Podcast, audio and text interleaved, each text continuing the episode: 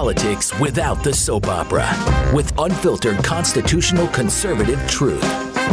The Conservative Review with Daniel Horowitz. And welcome back, fellow American patriots and Minutemen standing at the ready to fight anew for our life, liberty, property once again here to see our podcast. This is your host, Daniel Horowitz, back here for Friday.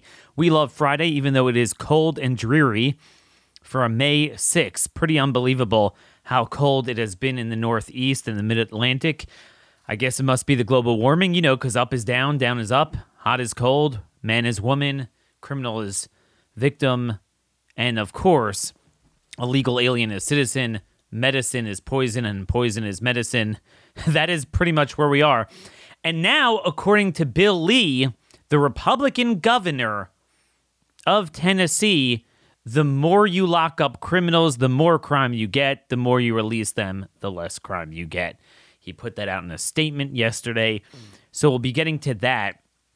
But more broadly, how is it that we have Republicans? Okay? Republican governors of red states that are to the left of the average Democrat voter on a lot of issues. That's how out of touch they are. They are more pro criminal than any than an average Democrat. They're more pro open borders, pro fundamentally transforming refugee re- refugee resettlement than the Democrats. They are more pro foreign engagements that are just bizarre than anyone. It's this just insane way of thinking. You see, if you have your average Democrat, they might be taken in by some of the rhetoric and brainwashing, uh, media control. But assuming they're not total hacks, at some point, inflation's going to get bad enough that it affects them. They're like, dude, we got to do something. Crime gets bad enough, in particular in their neighborhoods. And this is why people are clamoring. Okay? The average Democrat voter is to the right of your most conservative, like elite type conservative establishment Republican. And we're going to discuss some of this political science today with Pedro Gonzalez, one of, I think, the up and coming young thinkers um, in this movement of ours that is not about any label. It's about simply recognizing the system is irremediably corrupt and broken. It needs to be burned down to the ground. And we need to rebuild something else somewhere in some different way that actually achieves our goals. And this is about broadly achieving goals life, liberty, property. Okay? It's not about any one strategy or even any one policy in a vacuum. This is what people need to understand. You can't get stuck on nostalgia of the past. Oh, Daniel, did you evolve? Did you change? I thought conservatives used to believe this. We believe the same things we always did, and those of you who know me from day one know I've never changed really on a single issue. But sometimes a specific policy or strategy, because you failed to do the right policy at the time, it takes a different tact to land in the same place. Ultimately, we support the goals of the preamble, right? Establishing justice, secure um, domestic tra- tra- uh, tranquility, provide for the common defense, promote the general welfare, secure the blessings of liberty and prosperity, and make sure everyone lives free and safe. Okay, the, the, the goals of government never changed. But this is why I differ strategically in the way to approach the abortion issue, the way to approach this so called private sector, the way to approach policing, even, the way to approach um, the judiciary. You know, everyone's all into, oh, we need to protect the integrity of the courts. I'm like, no, use what the Democrats are saying that oh there's this right wing court to say all right let's delegitimize the courts and let's devolve the power back to the states because the goal has to be national divorce self separation so i'm going to push anything that will achieve that goal. And a perfect example of this is the so-called private sector. And i think this is really the linchpin of the divide between the phony right and people like us that are really trying to solve issues and this sits at the nexus of why red states aren't red, why particularly the governors are horrible, Mark my words, I will stand by this. Every single one, except for DeSantis. If you start questioning me and say, well, what about this one? What about that one? Believe me, I have answers for that. Every single one. Yes, that includes the governor of South Carolina, governor of Oklahoma, and certainly the governor of Tennessee and the governor of South Dakota as well. Uh, but Wyoming, North Dakota, Idaho, all of them. Horrible. They're a lot worse in private than than what they're willing to say publicly. But even then, a lot of them, if you look at what they say publicly, is insane. Why? There's a few reasons. And we're going to bring in Pedro to co host for the rest of the show so you get his perspective. But just to update you on some of what's going on, my thesis is a big part of it is corporate America. And this is where understanding outcomes and the political landscape and why we're here and how to get out of it matters beyond just dogmatically adhering to some sort of nostalgia of the past, some simplistic nostalgia. Public sector bad, private sector good. Well, the government is bad. But that is back when we had an independent private sector. Starting in the 60s with the Great Society and, and increasing of welfare, and increasing going on and on and on. A little bit of a reprieve during the Reagan years, but then went back the other way and got really bad over the last 15 or so years where because we didn't have a free market and we regulated the heck out of business and we had market distortions beyond belief, what it did was not just harm small business, but it created a monopoly of a small group of controlling entities in every major sector tech, healthcare, financial services, banking, you name it. Okay? This is the biggest principle you need to understand. So, what happened was not only was the private sector then no longer a bulwark against it, it was the public sector. But it was worse than that because they're unelected, so you can't hit at them, but they're completely propped up by government working in concert with them, working to write the policies to box out the consumer and other competition. And then ultimately, culminating in the last few years where they work together, not just from a financial and an economic uh, standpoint, but culturally and even physically to control our bodies, control our culture, and rule over us. It's self evident in the healthcare sector, but it's certainly true in pretty much every other major sector of the economy. So that's what we have now. So if you're like, if you went to sleep since 1985 and you wake up today and you're still like, man, we got to promote business and uh, corporations against the government. Dude, you missed the boat. The corporations are the government because we don't have small business anymore. We don't have mid sized business. We don't have decentralized uh, private sector. The whole point was decentralization to fight central power. They use that to more effectively empower the central control of government. In many respects, we have what's worse than Europe. Okay? Europe had more uh, pure socialism. We have venture socialism. So you have the greed and the ingenuity and the money of the private sector, but you don't have the inherent check and balance of consumerism and free market, you know, supply and demand, because you have the government propping them up with automatic guaranteed income and certainly you see this nowhere is this more evident than with the vaccines and Pfizer and Moderna. Marketed, distributed, mandated, every aspect of government and culture absolved of any liability, even for, for straight up genocide, funded beyond belief with tens of billions of dollars, and again, mandated. They work together. Okay? So, with that, I want to kind of tie that into one news story today. A lot of you saw that the government basically put the nail in the coffin of the J and J shot, and they they said no one under 18 should get it, and even over 18 only if you absolutely can't get Moderna and Pfizer. Now, I'm not here to defend J and J. It's a kill shot. It's a clot shot. It's horrible. but there is no evidence that it is any better or worse than Pfizer and Moderna. Okay? They're like, "Hey, J&J causes blood clots." They say there's 6 deaths. Dude, there's tens of thousands of deaths. D- like it's unbelievable. You mean to tell me Moderna and Pfizer don't cause blood clots? You look at the tens of thousands in VAERS.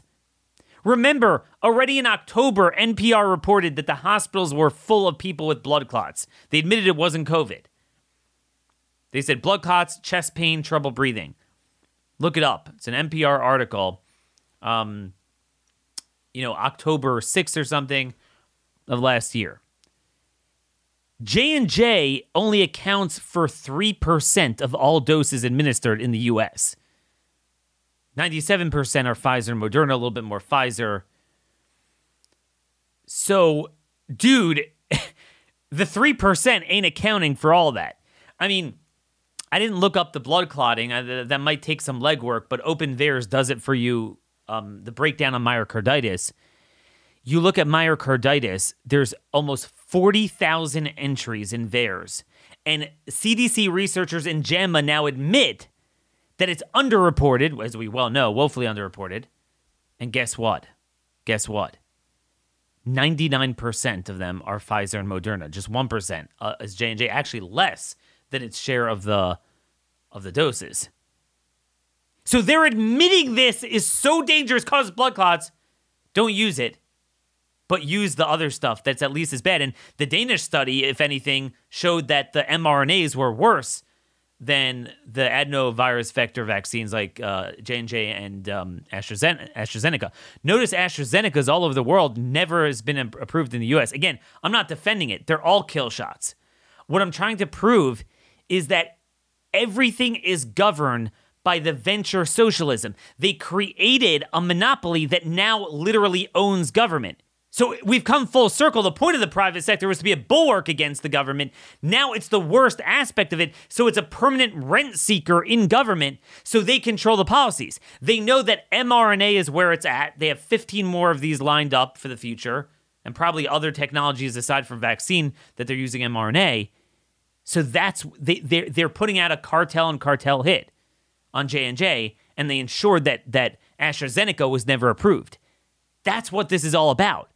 Because how could you look at someone and downright say you're going to die from J&J but downright mandate the other two when we have more VAERS entries on the other two or at least as many per capita. So that's the point I wanted to get out today, kind of set up today's discussion. Now, today's show is sponsored by Patriot Mobile, America's only Christian conservative uh, mobile provider. Look, speaking of this corporate monopoly, the way to break them is by not patronizing them. Telecoms is a huge, huge deal. Telecoms is spying on us. They're giving government our, our data. Now that DHS has created their uh, spying department, their disinformation department, they're going to work with telecoms. Now more than ever, you have to ditch the major carriers, sign up with Patriot Mobile. They have plans that fit your budget, US based customer service team that always speaks English. And unlike the others, they donate to your values. They share your values. They support causes fighting for sanctity of life, constitutional rights, religious freedom. Um, and v- veterans go to patriotmobile.com slash CR or call 972 Patriot. Get free activation with the offer code CR. Veterans and first responders save even more. Now is the best time to switch. PatriotMobile.com slash CR or call 972 Patriot. It's time we support companies that love America, love you, and share your values. So, the reason I'm focusing so much on the corporatism is that it's not the side dish here. It's not like we need to fight for our values, but they're kind of in the way. So, as collateral damage, we're even willing to attack the corporations and butt heads with them and oppose them. No, that is the main course. That that's not like, you know, a reluctant ancillary detriment to what we're doing. That is the point. And and that's what was so important about what DeSantis did because I will tell you when you look at every bad thing these Republican governors do, and we ask why, why is it we don't have a single state like Florida, not even close? Again, every Republican governor, bar none, aside from DeSantis, is is horrible. I mean, like I can't even work with them. I can't even make pretend. A couple of them I tried, and they're just worse than I even thought. It's because you, you take a small state like Arkansas, South Dakota. South Dakota is owned by healthcare. Arkansas is owned by Walmart, Tyson's, JB Hunt. They will not deviate from them. So they'll actually, ironically, be to the left of where a lot of Democrat voters are because only a bunch of retards think that way. And those are the corporate shills, the elitists. Um, hence, like Democrats in Memphis are, are pining for uh, tough on crime laws. And you know, Bill Lee is like, screw that, you know. Um, you know, I'll go along with the Koch brothers and, and Soros and what they want. So that's the level of the GOP establishment. But then there's another half of this. A lot of you have noticed my rhetoric has been evolving, not changing, but evolving to un- meet the threat that we face. It's not just the Republican Party at some point you have to go after the conservative movement. The even even bona fide ones strategically they just don't get it. So again, the Republicans they do get it, and they're again literally part of the thing. I mean, the you know, globalists just created two parties in every Western democracy, and they split up there. They diversified their portfolio. Done. That doesn't bother me. I'm not befuddled by Mitch McConnell's and all these governors. I'm just saying that's how they act, and that's why you need to attack their the source of their strength. But conservatives who don't realize this and get, you know, off into these things, they get off into Ukraine, they get off into um, old paradigms, and I'm giving them the benefit of the doubt that they're sincere. That's a different point. They don't understand where we are, what has happened. And to me, one of the pioneers in this, up, young up and coming voices, is Pedro Martinez. Some of you might have seen him a lot on Tucker Show. Um, you could find him at Emeriticus on Twitter. It's E M E R I T I C U S. He's a senior writer at Chronicles, a magazine of American culture. He used to write for American Greatness. It's a must, must follow on Twitter. He's been one of these young voices came into politics a little later than I did, and is like, wait a minute. So called conservatism is failing us just as much as Republicans are. And, you know, he really was ahead of his time. And I think a lot of people are now seeing this. And I figured today, rather than me just rambling on for the rest, rest of the show, I want to talk about some of the news of the day, having him co host together. So it's a pleasure to have Pedro join us and co host. Pedro, thanks so much for joining us on this Friday at Blaze Media. Oh, thanks so much for having me. And I, I think you said Martinez. My last name is Gonzalez, but it's it's totally fine. It happens all the time. Like Martinez and Gonzalez are like two of the most common Spanish surnames. So it, jeez, uh, it's like it's like I'm the happy. David Horowitz thing. Everyone calls me David. Yeah. You know? Right. I think I even used to do that too. By the way, I think it, it, among my friends, I would say, "Oh yeah, David Horowitz really knows what time it is." Yes, Pedro Gonzalez. But luckily, you didn't miss the Twitter name because that's still that convoluted name. Um, I have the same problem. I couldn't get my name on Twitter. All right, so I want to start out with today. I think a very profound quote that you put out. You, you said this on Twitter yesterday. I want you to elaborate. Americans need to understand that they're living under the heel of an evil empire that hates them and has no relationship whatsoever to the old republic. You say Americans, but I think conservatives in particular really don't understand that. Yeah, I think that's, I guess you could make that case that conservatives are particularly lacking because they are the ones who you think would be those to pick up on this, right? They would, based on their appreciation for American history and all of that, you think that this group in particular would be the ones to be saying this the loudest and all the time, but that's not the case.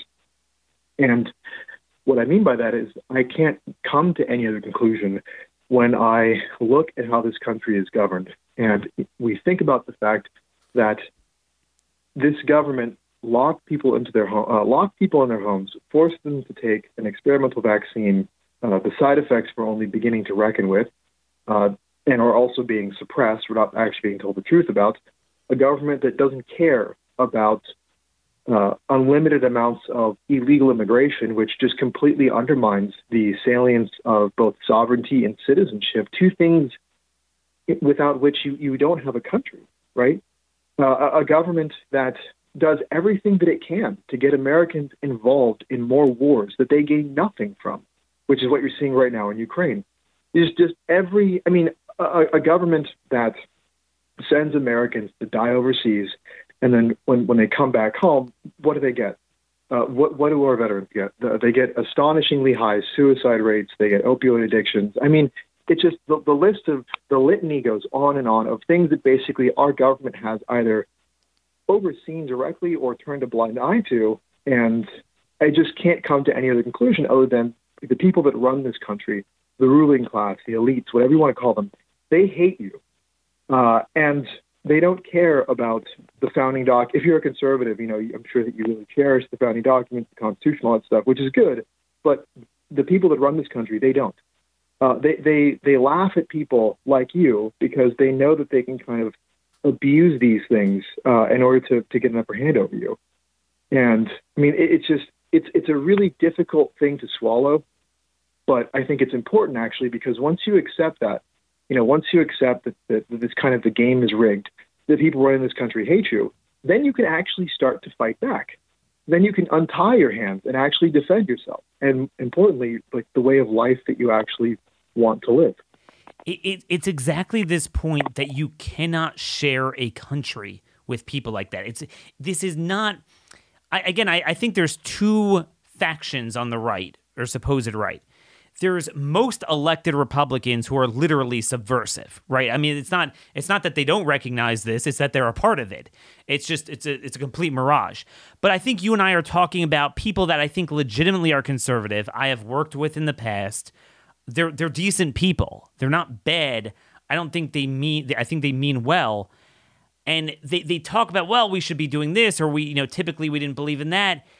And it sounds like you're saying that's the central point. In in Reagan's time, you go back 40, 50 years, it's profligate the government, they do stupid things, they're incompetent, you know, you already, everyone had their jokes about, you know, bureaucracies, they can't get stuff done properly and you cut wasteful spending. And and that's kind of the scope of it. And I think with foreign policy too, right? Where you know, when you have a dispute going on, immediately your country is sacred. Your government not country, but your government is sacred, right? Every they're they're doing everything right, so the other guy is doing everything wrong, and and I always took that face value. I'm a, I'm a rally around the flag guy, but what happens when you reach a point when your own government is just as evil as Iran, North Korea, China, and Al Qaeda? They are literally trying to kill you. They they are doing the most evil things. There is nothing they won't do to achieve their goal. And then you have a dispute with Putin. Now, none of us love Putin, but it's like, dude, there are some legitimate.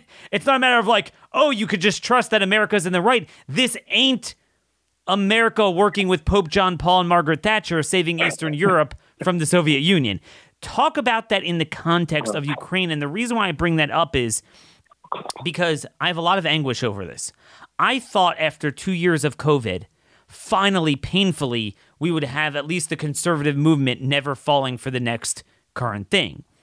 But but I looked at Ukraine and we actually went backwards. Even an element of those who understood the problems with the COVID fascism early on, they're peeled off, and and they're the Freedom Caucus. Most of the members, except for a few, their only gripe with Biden is that he didn't give enough money and weapons quickly enough. And they're like, don't load it up with extraneous things. Kind of like, remember the COVID bills? Don't have the Kennedy Center funding. like, no, the COVID bills are the problem. Yeah. yeah. Yeah. Don't load it with pork. No, I think I think that's a really good point. But right now there's this whole uh, news cycle being driven by the comments of um, Trump's former Secretary of Defense Esper, and I think that it's actually really, really illuminating because here is a Secretary of Defense who thought it was absurd that the President of the United States viewed cartels who are responsible for human trafficking, who facilitate illegal immigration, who help flood the country with things like fentanyl. Esper thought it was insane that Trump wanted to use the military to help secure the border. It, for him, it was just beyond the pale of reason that the national security mission includes the uh, the Mexican border. And I think that says everything about how, again, how this country is actually run instead of how we would like to think that it's run. The Pentagon, the Secretary of Defense, the people that you actually trust with the mission of safekeeping this country don't actually really care about this country. And instead, their main priority is waging these proxy wars. And Ukraine is exactly that. And it's hilarious because there has been this constant denial in the media that it is insane to suggest that Ukraine is a proxy war. No, Ukraine is a fight for democracy, for nationalism. We're not we're not doing anything more than you know giving them giving them the, the tools they need to, to beat Russia. But now it comes out that U.S. intelligence is actively helping Ukraine fight this war, and I mean that that is a huge thing because it, it you could argue that that is a kind of act of war itself when when the United States is openly uh, because the it is it is a really strange story. Basically, it looks like someone in the intelligence community leaked to the media that the intelligence community is helping Ukraine. Why? But that is insane on its face because then Russia can actually make the case. Well, then we can retaliate against Americans directly. Now, and and then the intelligence community backpedals and says that the the leak wasn't real. That's not happening. But in either case, I think the point is is clear here. The people that are supposed to be the adults in the room that you're uh, entrusting with national security have no idea what they're doing, and they don't care about American safety. They're they're actively endangering you. And, and again, the, the narrative around Ukraine is that this is a war for democracy. Uh, that if we don't stop Russia and Ukraine, you know, Nebraska's next. It's totally false. I mean, it, I don't think you can do this in, in a single segment like this. But basically, the United States I mean, you can go. Let's let's start with Obama. Basically, the United States, for the longest time, has sought to use Ukraine as exactly that, a proxy in its new Cold War with Russia. Going back to 2013, 2014, under the Obama administration, uh, the United States government helps facilitate this color revolution uh, that results in a kind of uh, extremely Washington docile regime being installed that is also anti uh, extremely rabidly anti Russian.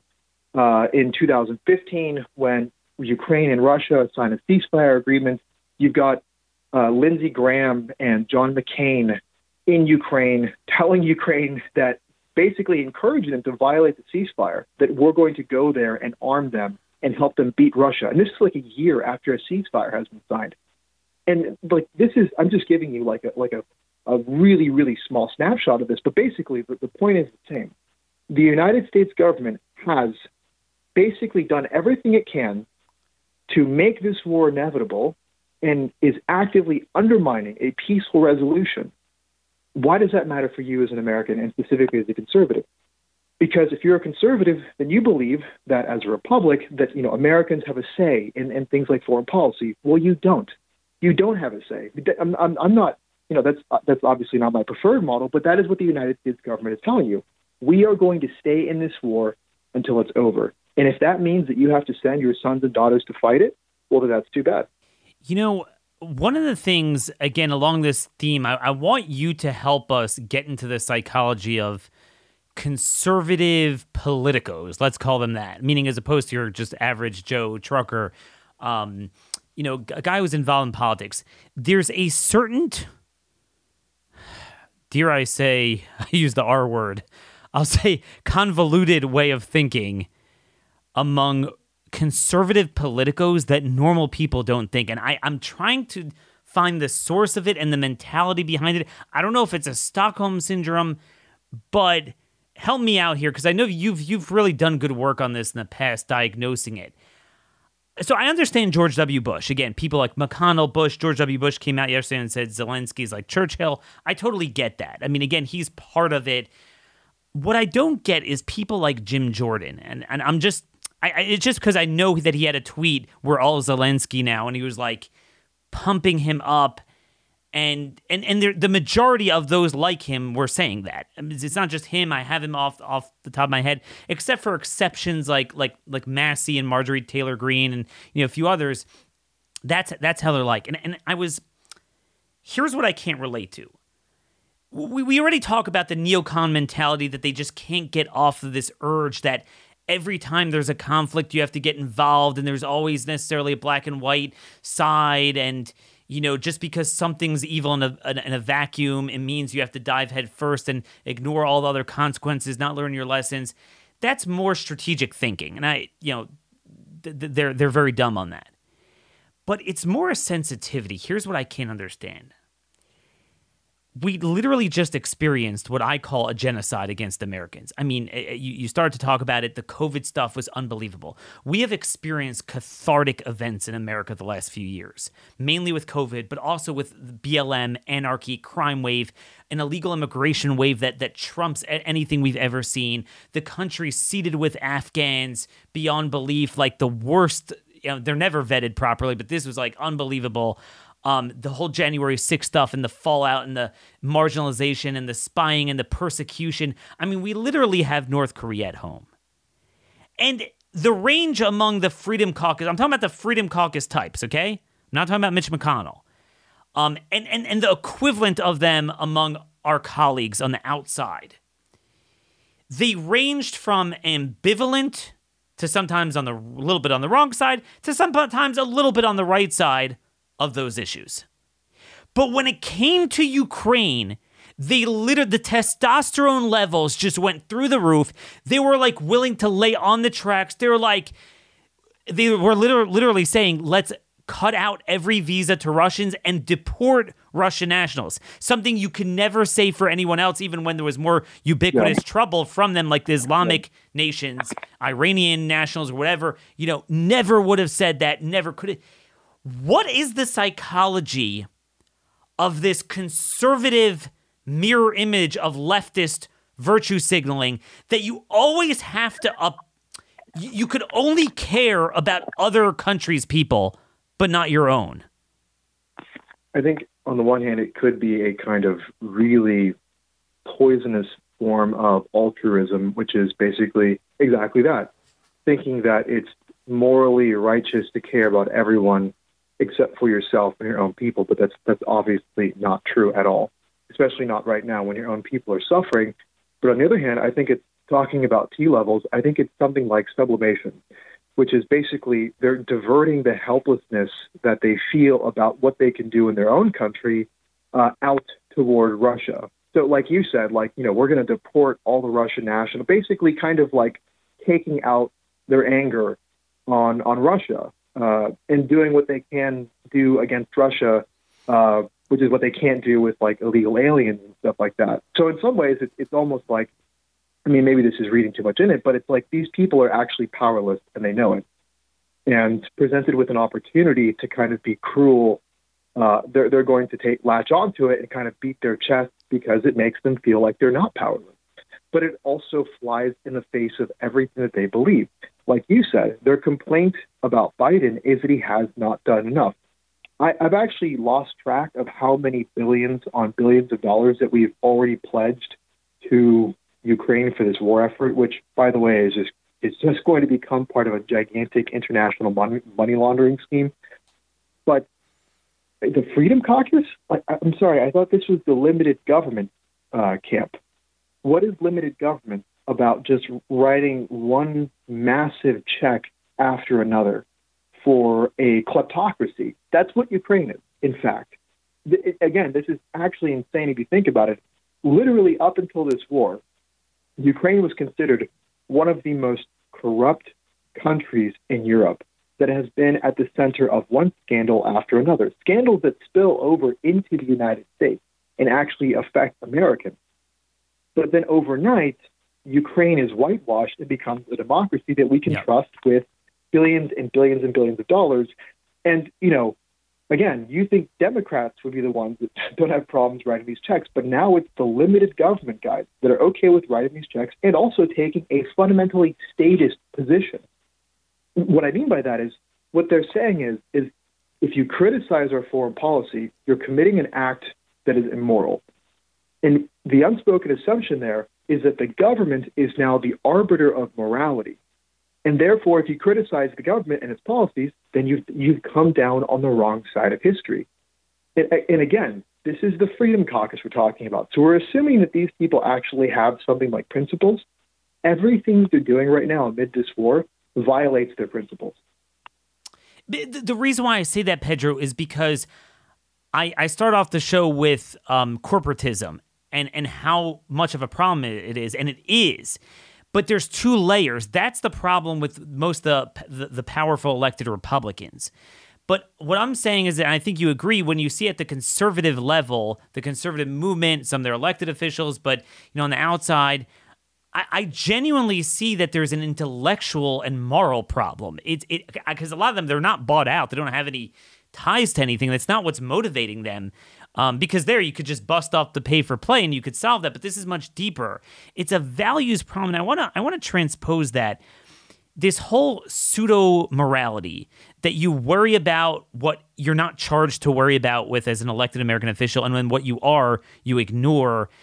Um, the whole social conservatism and you'd maybe say the Christian right, I watched in my lifetime a massive transformation.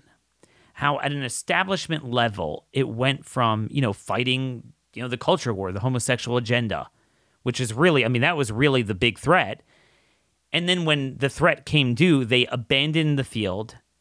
And that's not what social conservatism was about anymore. It was about funding AIDS in Africa, which, by the way, now we know, courtesy of RFK's book, you're actually funding genocide. Uh, Fauci's uh, safari uh, uh adventures there uh, was disgusting. Um, it was about jailbreak, refugee resettlement, illegal immigration, right? That's what they, all these Republican governors, I'll call them out Bill Lee in Tennessee, Kevin Stitt in Oklahoma, they are rabidly, they actually use evangelical dogma to promote jailbreak and refugees. They've been doing that forever. So I'm gonna, I want to, I want to give you this because there's a lot of pay for play. There's a lot of Koch money, but I do think that there's an, a moral problem. Yeah. So, so imagine you're the governor of Tennessee. So, this is where I've grown and matured as a conservative. I used to think that Republicans, the problem was, with the exception of a certain number, they're just scared. You know, a certain number I knew were corrupt, but you know, other ones, they, they're, they're just scared. But then when I started realizing over the last 10 years, they would take like 80 20 winning issues and they would sabotage them. They'd take the other side. I'm like, what, what, are you, what are you doing? So imagine being the Tennessee governor. It's the most trending red state, right? It's the only state where Trump actually improved on his margin. Um, I think like you know like 117 out of 120 counties went for Trump. Um, but then even in the counties that didn't, all of the leaders of M- Memphis, including the legislators and the mayor, supported the truth in sentencing bill. Okay, that was to basically ensure not expand sentencing, which should be expanded because the sentencing is too weak, but to make sure that you serve 100% of whatever that sentence is for basically murder, armed robbery, and carjacking and similar similar things to that. And it passed every Republican in the legislature and, and like half the Democrats, but particularly the ones from the hard affected areas, the, the black neighborhoods that are getting crushed with uh, crime. Memphis has the worst. Memphis Metro Metro is the is the most violent metro in the country. And Governor Bill Lee, he would have vetoed it. It was like kind of like a veto statement, but he would have been overridden, so he just didn't sign it. Becomes law, and he said that this is a horrible bill. It's going to cause more crime. How do you get in the mindset of him? Because as you all know, more more than anyone except for me, you've written about this. You've covered it under Trump. Bill Lee is not the exception. He represents what I believe to varying degrees is every governor that I could think of offhand except for DeSantis. Yeah, I honestly, this is a really difficult question because you want to assume maybe some kind of a bad motive, like they're they're being paid to take these positions. But I think it's much more difficult than that. I think that they actually believe in these things. And the problem with that is that you've got conservative governors in red states who are psychologically not all that different from governors in blue states. Maybe what really sets them apart is the fact that they prefer like lower taxes. But at the end of the day, they share many of the same assumptions and preferences as their blue state counterparts. Excuse me. And how do you deal with that? Uh, I'm, I'm not sure, but I think the fact that I, I think a, a huge problem actually is that we have not called enough attention to this. I think our hyper focus on things like Senate races, and you, have been really critical of this. Like, I'll, give this as an example. I'm happy J.D. Vance won his primary, but and, and I, he won his primary, by the way, by being openly critical of our approach toward Ukraine, which so many people said it was suicide that you cannot win a primary as a Republican while being openly critical of our involvement in Ukraine. And and yet, I mean, yes, he had the Trump endorsement and stuff like that, but still, if your platform is suicide, it's suicide. Clearly, his was not. But that really kind of sucks up all of our attention because then we think like, okay, then we that's that's what our focus is on these these federal races, as you call them, uh, instead of these the you know who is actually running these the states, the red states, because that is ultimately a much much bigger fight and, and much more consequential, because governors have tons of power, as you're seeing right now in Florida, and I think that most, I would argue that most conservatives have no idea uh, about what Bill Lee is up to. Yep. Just like a lot of conservatives were shocked when when I went on Tucker Carlson and I did a segment talking about the governor of Utah, Spencer Cox, and how he vowed to veto a transgender sports bill that was hugely popular in, in his uh, in the state, and that Republicans placed on his desk. You know, to their credit, they actually did. You know, they did a good thing, uh, and he promised to veto it. Why? Because he thought it would offend LGBT activists. But they they they managed to override his veto. Uh, but but still, this is this like you said, this is not the exception. This is actually the rule. But we don't look for it. It's it's like we. How do we, we break that cycle? How do we break the cycle of conservative failure, which is as follows? It's yeah. the more the conservatives and Republicans fail to deter the left, the more it gives them runway to be even more radical. The more radical they are, the more conservative media focuses on how radical they are, and elected Republicans are able to tacitly echo our broad rhetoric and complain about them and appear as conservative heroes. But the more they're able to be even farther to the left on a number of issues, and you don't notice. So that's the Bill, Bill Lee dynamic. Hannity brings him in on Fox as one of the anti lockdown governors. By the way, you can go online. You could see he has this really gay ad promoting um, masks. I mean, it's, it's on it's still on YouTube. Um, I mean, total leftist, um, horrible on that issue, by the way. But he knows where the line is, and then he's literally to the left of the polling of the Democrats on the crime issue, like by a mile. It's insane. It's not just like he's not a moderate. I mean, this is like. Yeah Dukakis wasn't like that back in the day. I mean, this is just out of control. and and yeah. and I will tell you, Pedro, there is not even a filed challenger. Most other states is a no-name guy, like aside from the governor. There's nobody. I looked it up. There's independents running. There's no no Republican. How do we break this cycle? Yeah.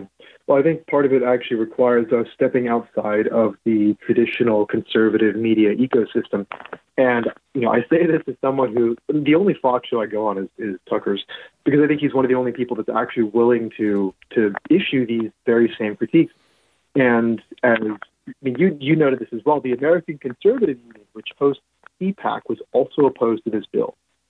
So it, it's not just the governors, it's like the entire conserv- the mainstream conservative movement infrastructure. Yes. Uh, and, and, this comes on the heels of uh, Matt Schlapp talking about how brave that, that trans swimmer, I, the, the name is eluding me right now, but, but he was asked, you know, what do you think about this trans swimmer who's a biological male and like dominating all these these female races. And he, I think he said something to the effect of like, well, they're you know they're brave, and we should yep. we should like you know respect their story. That is the conservative movement in the United States. That, that that's what I mean. It's not like it's like okay, the Daniel Horowitzes want to like abolish the Department of Education and they want to slash it by fifty percent, right? No, it's like they take on the most radical things that even the Democrats weren't pushing until three minutes ago.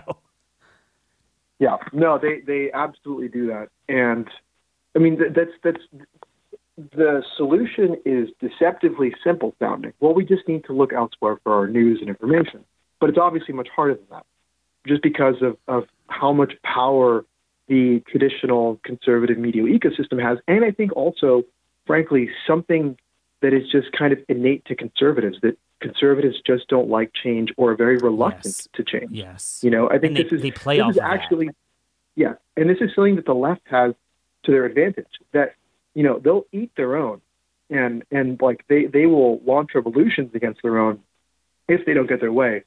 Uh, whereas conservatives are, are very slow to change.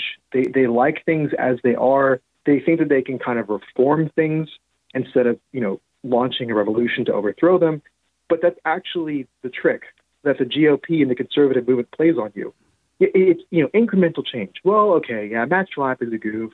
The, the American Conservative Union is basically pro-crime but just give it time. You know, we'll fix it slowly, little by little. That doesn't actually ever happen. Instead, you just end up kind of accepting like well this is just the way things are now. this is what it is the people have moved on people don't like incarceration anymore people are for the trans stuff and and that's they they they they play on a lot of emotions that even myself I have. Like I have this cloistered mentality, like we're beleaguered and you know we're a minority, so then we assume well we we must have loser views, and most people don't agree with it, or like you said they don't like change and things like that. But you know it's astounding if you look at Democrats I mean, the issues that Republicans are on the other side of, I'm talking about the most prominent Republicans, the majority of them, would be the equivalent of majority of Democrats one day, not just being supportive of banning gay marriage, but like being like banning homosexuality. That would be the equivalent, um, and, and like abolishing Obamacare. And then they don't even have a challenger, uh, like noise made about them, much less defeated in a primary. That's the equivalent, but it's just I don't know. And, and, and part of the problem is see, conservatives aren't frauds in the sense that they genuinely do fear the Democrats.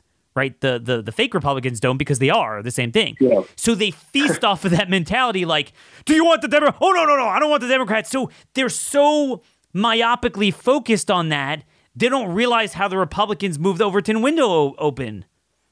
Yeah, no, that's totally right. Yeah, I mean, there's I mean, there's no point in voting Republican if you're basically just going to get the same thing, but with maybe lower taxes. But then, what's the point of lower taxes if even the Freedom Caucus is on board for sending billions and billions of your dollars overseas? I mean, does it make any sense in the long run? And this is why the Republican Party and the conservative movement has really, for the longest time, basically just managed to survive and thrive based on how horrible the alternatives are. But then you look back and you realize, like, wait, hold on. Like, we're all angry about the normalization of transgenderism and, and specifically with regards to children, right? But then you look behind you and your own conservative movement has basically come to, to peace with this and has now accepted, you know, the least radical aspect of this radical thing in society, uh, like in Matt Schlapp's case, which is not saying much. Like that's that's not actually a good thing. And but the worst part is is that then they'll do the next thing, which is then they will police other people who they'll they'll characterize as like hard right or far right, yep. who they're and, and those people that are considered hard right, far right, they're they were actually just normal like five years ago. and, and their and their views are actually probably more consistent with the average American. But for the GOP and for the conservative movement, they're they're now beyond the pale. And I think that is actually where I'm I'm, I'm much more bitter toward this whole thing because like the the amount of, of character assassination that goes into this stuff and, and ultimately the the amount of, of kind of like tone policing that is behind this stuff it is it ultimately is, is it hurts it hurts us and I guess if you're a Republican or a conservative it hurts the very people that the, that they claim to care about which I mean I would argue that they don't they don't actually care about it. And Sure. a, a great example of this is is uh, Kristi Noem. Yes, I wanted to get to that. I wanted to because I think that culminates all of this. That imagine everything we've gone through, and you're a Republican governor of a solid red state, regarded as, by the way, on paper, but by by the conservative media, not like Mike DeWine and and and Holcomb in Indiana and something, you know, Larry Hogan, regarded as like almost second after DeSantis, but in fact, her entire focus is on defeating the 3.4 conservatives in that legislature and there's like none in the senate and a handful in the house. And um you know yeah so she announced that she's recruiting candidates against them and for going after on transgenderism and for pushing a ban on mandates um, because the big corporate interests in the healthcare sector wanted that there. Um, and i'm and i'm looking i'm like I don't know how we fight this. So talk about what you know about the Kristi Noem situation. Yeah, there's there's an article in the I think it's the Indiana Lawyer that gets into this, and it, it talks about how he is specifically going after one lawmaker named Fred Deutsch, and she apparently went on a radio program and openly accused Fred Deutsch of being a poor legislator doing damage to South Dakota's way of life. And if you read the article, that's all you get out of it, right? And the headline is something like uh, Noem is, you know, taking on the hard right in her own party, and, and but the the the main part of this article is that Noem is is actively policing her own party, looking for people to her right who she is characterizing as just kind of insane. And I mean, this is you really have to think about this. You've got a governor in a red state who is trying to rid her own party of people to her right. Why would you do that? It, it, like just just think about that. Yeah. Like chew on that question. But in the article, it doesn't say anything about Fred Deutsch, except for the fact that Noem just characterizes him as a as a bad legislator who's undermining South Dakota's way of life. But the funny thing about Deutsch is that a few years ago, Deutsch proposed a piece of legislation called House Bill 1057. And Noem uh, according to the Argus leader, had been really dismissive of HB 1057. Uh, this bill would have blocked hormone treatment, puberty blockers, or gender confirmation surgery for children under 16. She never supported it. And instead, she reframed it. She reframed it as intruding on parents' rights. And she said, when you take public policy and try to fill parenting gaps with more government, you have to be very careful about the precedent you set. So she inverted it. Yeah. So it, it- instead of instead of you know, uh, it, it like she basically lied about what the bill actually does, which is protecting children from from a culture that pushes this stuff on them. I mean, we all know that teachers are actively pushing these ideas on kids, right? And then like what's next? Well, there's like there's a increasingly smooth pipeline that goes from your kid getting brainwashed uh, by some person behind your back, and then them basically being protected by the state to get gender transition therapy. But these kinds of bills are intended to stop that from happening, at least for you know until they're until they're older. And Noem reframed it as a bill that intrudes on parental rights. That and again, that piece of legislation was proposed by Deutsch, who she said is a horrible legislator. And under like, is I'm sorry, is South Dakota's way of life uh, trans, Yes. transgender children? Yeah, again, again, we're not talking about like abolishing the public schools or something like like some like far right thing. We're talking about the most far left thing being prevented in South Dakota.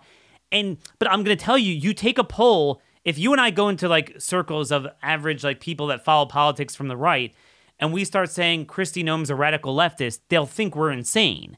And and and that this is the problem. She is regarded as like an up and coming rising star conservative and like I'm telling you everyone thinks I'm I'm the grim reaper you know like no one's good enough for you Daniel but it's the opposite.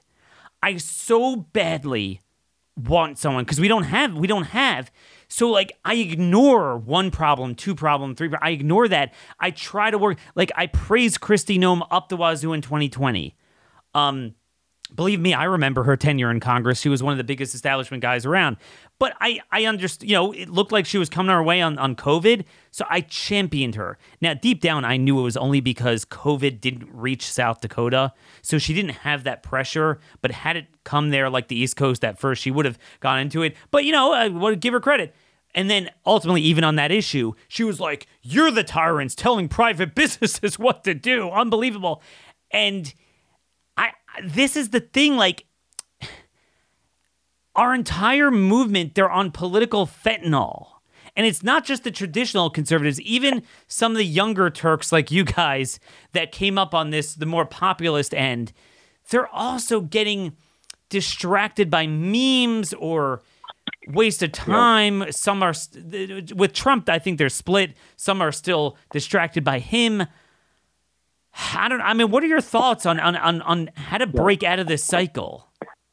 Yeah, well, I think actually this is a huge problem in that going back to this topic, this theme of memes is that we allow basically liberal left dread to kind of inform how we look at issues. So maybe a, a good example is actually this whole the, the leaked Supreme Court draft opinion, right? Which really kind of made heads explode on the left. Like you, you, um, without any exaggeration whatsoever, like you, you have people that were calling for insurrection, uh, for for the for the destruction of the Supreme Court as an institution. You already have protests and stuff like that. Um, there are reports that the the private information of, of the justices was was leaked and, and posted online at a website, which you know that's that's about as close as a call for violence against the justice on the Supreme Court as you can get. Um, and so, I mean, yes, it, it's fine to kind of laugh at these people and how absurd they are, but the problem is is that if you allow their reaction to an issue to basically define yes. your your entire perspective of that issue, then it is it's it's like you're chasing a shiny object that that totally distracts you from the bigger picture. And I know that you have been critical about this. Uh, and I mean, you, you you made a really great point. I actually was on another radio show the other day, and, and I made a similar point that, like, if this if this actually happens, if the Supreme Court pulls the trigger on this and and over, overturns Roe, nothing really changes. Like you're basically Mm, 20 or so states will ban abortion. There will be a bunch of states that have basically restrictions on abortion, and then there'll be blue states that will have no restrictions on abortion. Uh, you've already got corporations that are going to facilitate people's movement and travel expenses to get abortions. So it's like it, it's a really powerful symbolic victory, and I don't want to denigrate the, sure. you know, the pro-life people that really care about this, but it's a symbolic victory. It it, it doesn't actually. Like, but it allows them to to yeah. to validate the McConnells of the world. Yes, that's exactly that's exactly what I was getting to. It's a symbolic victory for us, but it plays into the conservative movement and GOP's hand in that now McConnell is the he is the hero of history, and actually all of these establishment hacks are playing four dimensional chess, and we have to keep them in office. And, and also, and this is the worst part, the people like us who are you know being critical of the establishment, we become the kooks, the the impatient uh, radicals who just didn't know that you know Republicans were playing the long game, and it's just totally part of the plan. But but again, nothing would actually change. I mean, there are all these other issues. Like you talking about pro-life issues, you know what the actual pro-life issue is, in my view, is this this crime against humanity that is the, the vaccine regime like I, I know that again you've written about yep. this. And and, and, and Pedro, like, name name me the Republicans raising issues with it. Um Yeah. I mean, I can't betray confidence here, but there is a pretty prominent uh conservative that met with some, you know, frontline doctors and made it very clear like, look, I'm against mandates, but I don't want to be perceived as anti-vax. It's all a posture. I'm like, dude, that was okay 16 months ago. But after everything we see, this thing is a death shot. What are you what are you doing? You got to speak out. But aside from the Florida Department of Health that's like, yeah, we're not going to promote this anymore and we're going to recommend against for kids. And aside from uh, Ron Johnson, I think, you know, at a federal level has really openly you know, supported the people that are doing this and held a held a forum on it. There is not a single. I mean, this is the issue. There's never been something of graver consequence uh, that I could think of, and they are all on the other side of the issue that matters. So it's like, oh, I'm pro life. No, you're not. You're killing people. And then also, you know, I want to I want to share the news, another news story, which is really my my column today. Uh, while you're here with us to comment on it to, to our audience. So, another way that we define our perception, our our strategy by the reaction of the left. So, two things happened that that fateful night this week. It was revealed that you know Alito had a majority opinion re- uh, reversing Roe, but then that the fact that it was leaked. The entirety of the conservative media and the Republican ecosphere is all like going nuts over the leak, and they're like, "That's everything," and you're you're harming the integrity of the court.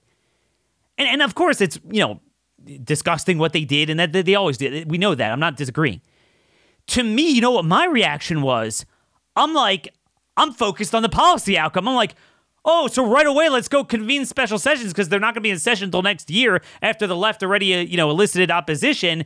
And boom, before they could bat an eyelash, ban abortion, and then use that as a teachable moment to the American people. The blue states are going to juice up abortion. It's really not going to change. They're all going to go to blue states anyway let's self sort and let's do this on other issues because I understand the long game that on net, even with this orientation of the court, we are harmed by judicial supremacism.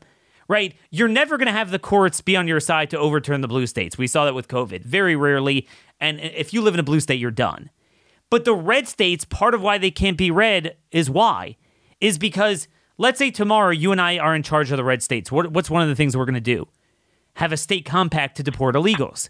Well, right away, the federal courts will come in and say yeah. you can't do that. Yeah. They said you can't even clear homeless encampments. They're forcing transgenderism. So, the rare time where we get courage in the legislatures, in red states to do something good, three minutes, it's, it's done in the federal courts. So, I love the fact that the left thinks that the courts are conservative. Good. Let's shake hands. The courts don't have final say over political issues. Put it back in the in, in the legislatures. Self separate. They yep. they have taken the exact opposite view of me. Yep. No, that's exactly right. And I think it it speaks to a problem that we're not really even seeing that's in front of our eyes, and that is the problem of judicial supremacy. The, the fact that we hang on the courts every single word for determining everything from like abortion to, you know, citizenship. And there, but on the other hand, I think it's it's also easy, which is something that benefits the the GOP and the mainstream conservative movement in that there's there's zero effort involved. You don't have to legislate if you basically can just you know freak out over the court and basically just try to you know elect more judges or whatever. But it, it's it is the laziest strategy that is also like the lowest risk strategy, and it's much harder than legislating. It's much harder than doing what Ron DeSantis is doing down in Florida. And it really kind of keeps us on this hamster wheel. So, like, like you, I pointed out that, like, yeah, like, look, this leak is disgusting because it, it's, it, it's disgusting because of the, like, the potential for violence, but it also shows, and this is good, that we, we basically cannot share a country yes. institutions with these people. Yes. Great. Okay, let's proceed from that understanding and remake the states where we have the power to do so. That, like that's it. That that's really the lesson from this. Is like, yeah, you're right. The the left doesn't care about institutions, it's like including the Supreme Court. Okay, great. What are you going to do about it now? That that's the problem. Social media posturing has taken over everything. I started in politics before social media. So even establishment Republicans, they would screw us on 80% of things, but 20% there was a mission and a belief and sometimes accomplish things. Now it's 100%. It's just it it it it's so subversive and I don't know how to talk over it. Um it's so loud, it's so exciting and it never means anything and even things that look like historic, oh my gosh, I'll reverse Roe v. Wade a, it's not as much as you think, and B, what we can do with it, you're preventing us from doing with it. I mean, sometimes they are big things if you actually had the right players on the ground with the right plays to make. Um, so here's the 800 pound gorilla in the room. You and I both know that the first step to solving a problem is to articulate the diagnosis, even if it's painful. And the reality is, the conservative movement is irremediably broken. The Republican Party is subversive. And we will never, ever achieve our goals without a new movement and some sort of form of a new electoral angle, party, movement. How on the one hand, we really have more people that I think agree with us than ever before. If you actually created that instantaneously, it would be the biggest movement. It would swamp the the uniparty yep. in a second. And polls have shown this. It showed that the trucker movement would win a plurality in Canada, um, certainly in the United States. Do you have any ideas of what you think we need to focus on? What could be the fulcrum to induce that outcome? What could maybe it's reverse psychology, making things worse? I don't I don't know. I'm I'm struggling with this. Just thinking out loud. Yeah, it's a tough question. I, in terms of issues, I'm not sure um, because I mean a huge part problem is actually social media and the the like news media in general, which tells people what to care about, right? Or tells people what to care about and how to think about issues. And I mean, Ukraine is probably the maybe Ukraine and vaccines, uh, but more so Ukraine is actually a great example of this. The because the, the vaccine, at least, like you could convince someone you're going to die of a virus, and legitimately they created yeah. the virus, so it was going around. Whereas Ukrainians, like, okay, if you shut off social media, why in the world would you care about it? Yeah, yeah, no, it's it's it's it's daunting because it has really created a kind of mind virus that brings all opinions among liberals and conservatives into uh, unanimity when it comes to, to the issue. So, in, in terms of like specific issues that could bring people together, I'm not sure, except for actually just kind of polarizing the division between normal people, uh, as I like to call them, normal Americans, and the ruling class. Like really emphasizing that point. Like, look, the people that run this country hate you. Uh, they're they're perfectly fine with your cities being burned down. They're perfectly fine with forcing you to take experimental vaccines that enrich these huge evil pharmaceutical companies. They're perfectly fine with sending you abroad to die for wars that you gain nothing from. You know, at least in the old times, people would get like land. You know, like Roman soldiers would get like they would they oh would my gosh land. i mean uh, yeah pedro remember the, the the war for oil i was like if only we'd get the oil yeah, at least something, right? Like you know, you get nothing out of this, it, nothing. And so I think, I mean, that's that's kind of my little project is emphasizing, um, or uh, increasing the polarization between normal Americans and their elites, like really getting people to hate the ruling class. Because I really mean it when I say it. The the United States government has no connection whatsoever to, to the to the to the republic that you care about and you learn about in school. And in fact, your leaders hate you. So, but in terms of like, okay, now how do you turn that to an electoral strategy? I'm not sure. Uh, running into Democrats not possible. The the thing with the GOP is that it is deceptively weak looking, and what I mean by that is like it looked like Trump could just kind of muscle on board the GOP's ship and take the thing over and sail it in the direction that he wanted to. Right? That wasn't really the case because actually the GOP is really good at kind of uh, jujitsuing populist energy and using it to kind of rehabilitate its same old agenda, but just putting a MAGA hat on it. like that, that, that is, I mean, the, the Tea Party is a great example of yep. this. You know, a good thing that starts with good intentions just ends up kind of being assimilated into the machine. And then before you know it, it's like, wait, you know, what, what happened to the populism? It's part of the official conservative machine now. And, and, and and so it's not actually doing anything. So, so I mean, the, I mean, in terms of like how do, how do you turn this into like tool strategy? Uh, I don't know. I mean, you, you you'd have to run people as probably like independents or something like that. Yes, uh, yes, that's my idea. But, I mean, I think yeah, I think.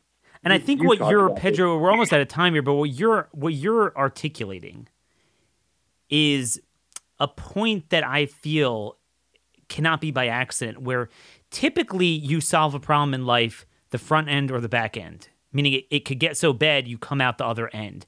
So the analogy I give, and I think it's a real, it's one of my favorite metaphors, is someone choking. Well, there's two ways of dealing with it. You could spit it up, or you swallow it. The GOP manages America's decay, so they manage it. But that's not, a lot of people express it, oh, meaning they're like the pale pastel, slow cook. No, it's worse than that.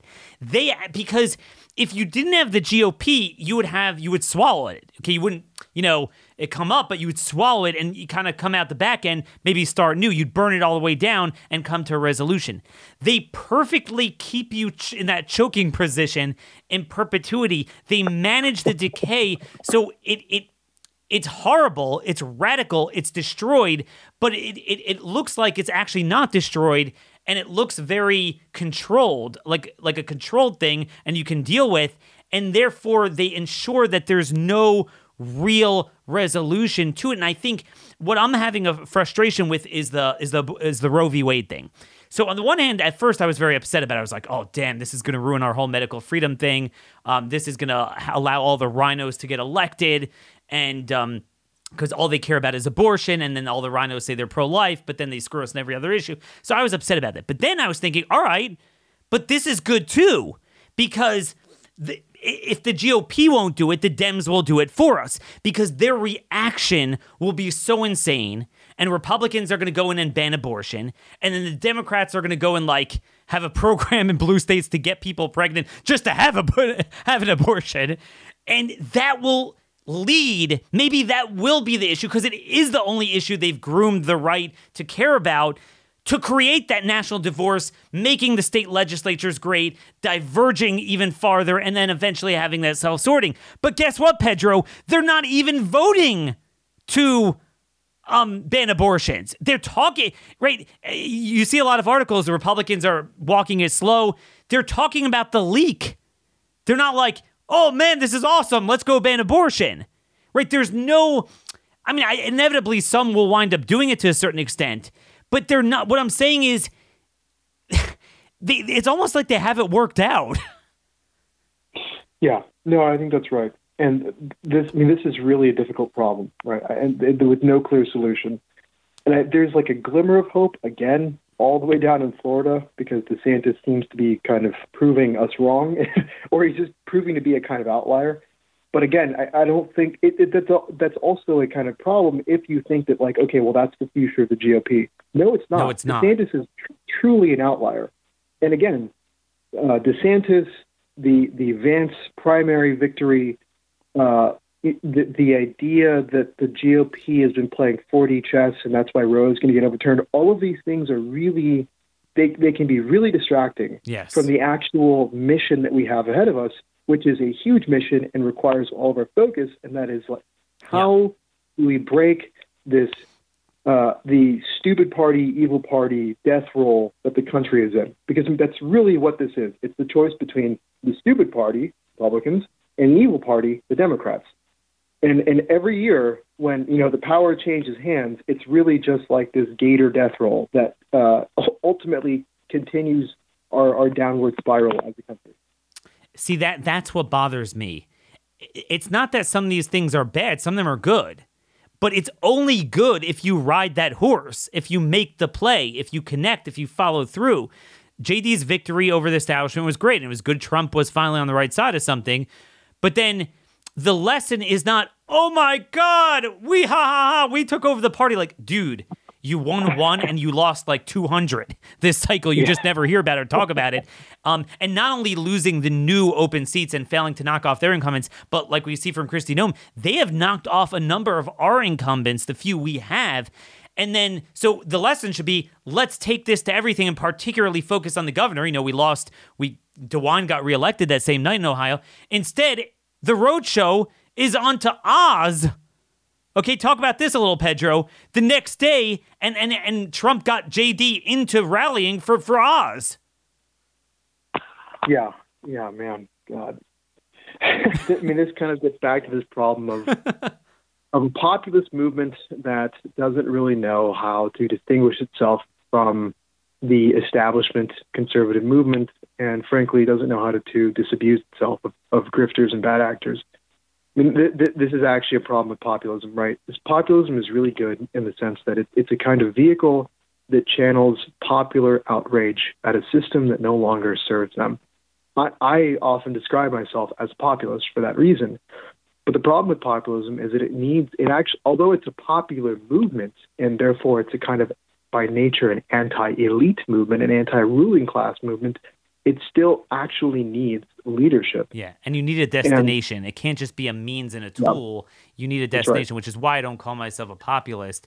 I I, I don't I don't have any term anymore. I don't know what it is.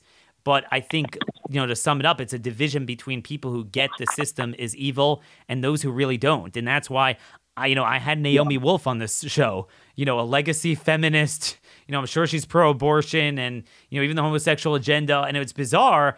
But on most issues, we're, we're going to be more aligned than I am with traditional conservative politicos because she recognizes these SOBs are trying to kill us and they're all irremediably corrupt.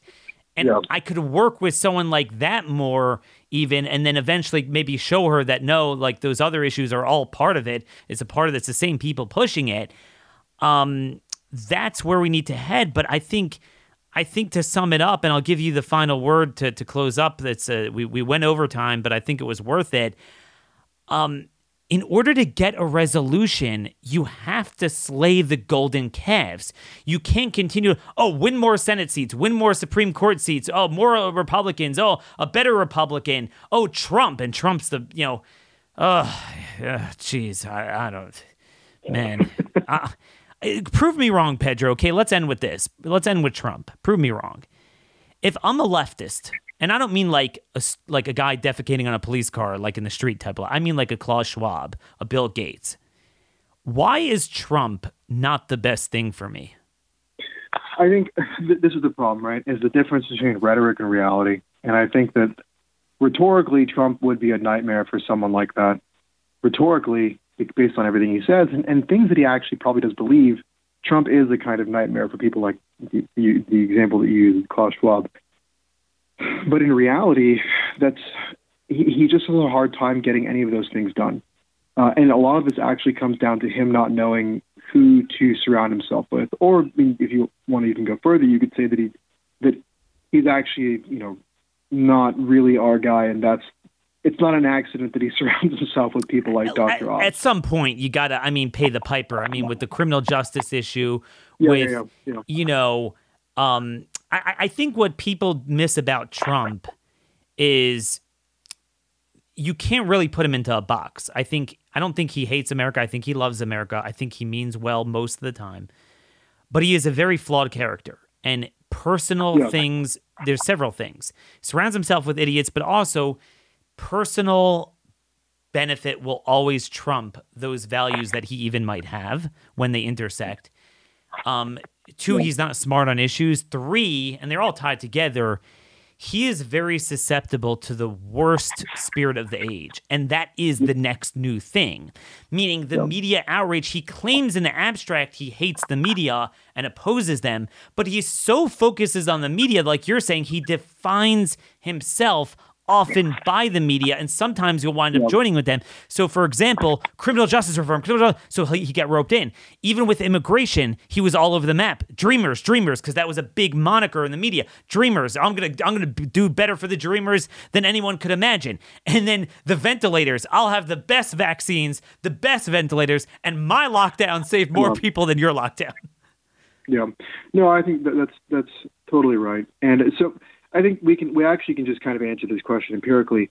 Uh, was is the left stronger and more dangerous and more radical today than when Trump took office? The answer is yes. So does that mean why would things be different on a second term uh, of Trump? But but but of course, at this point, if he decides to run, it's kind of like standing in front of a Mack truck. You know, it's kind of inevitable for.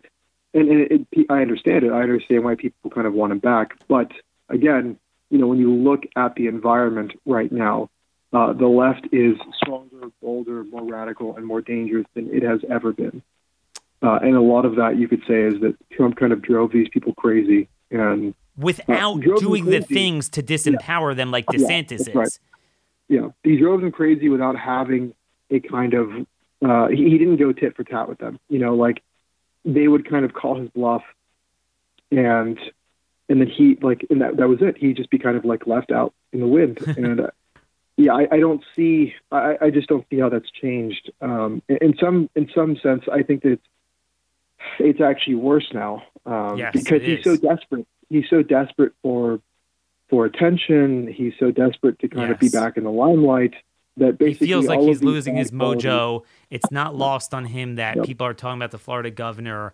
And, you know, whereas with DeSantis, it's kind of like he Yeah. comes out of the bushes, raids their their building and sets it on fire and leaves.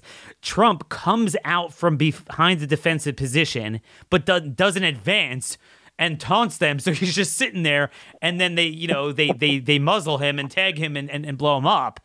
You know, it's just it- it is so. What bothers me is just such a distraction and it will i'm not even so bothered by trump as an end to itself. It's just that i feel it's another golden calf that's going to suck out the oxygen from what needs to be done.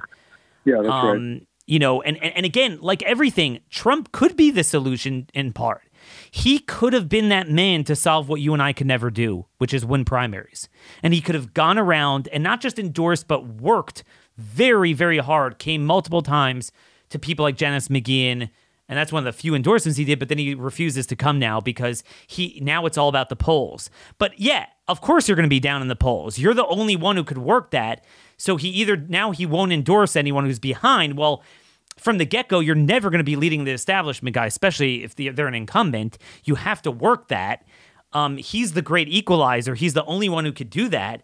And now it's about supporting anyone who's ahead in the polls. Well, you know, nine times out of 10, that's going to swing against us.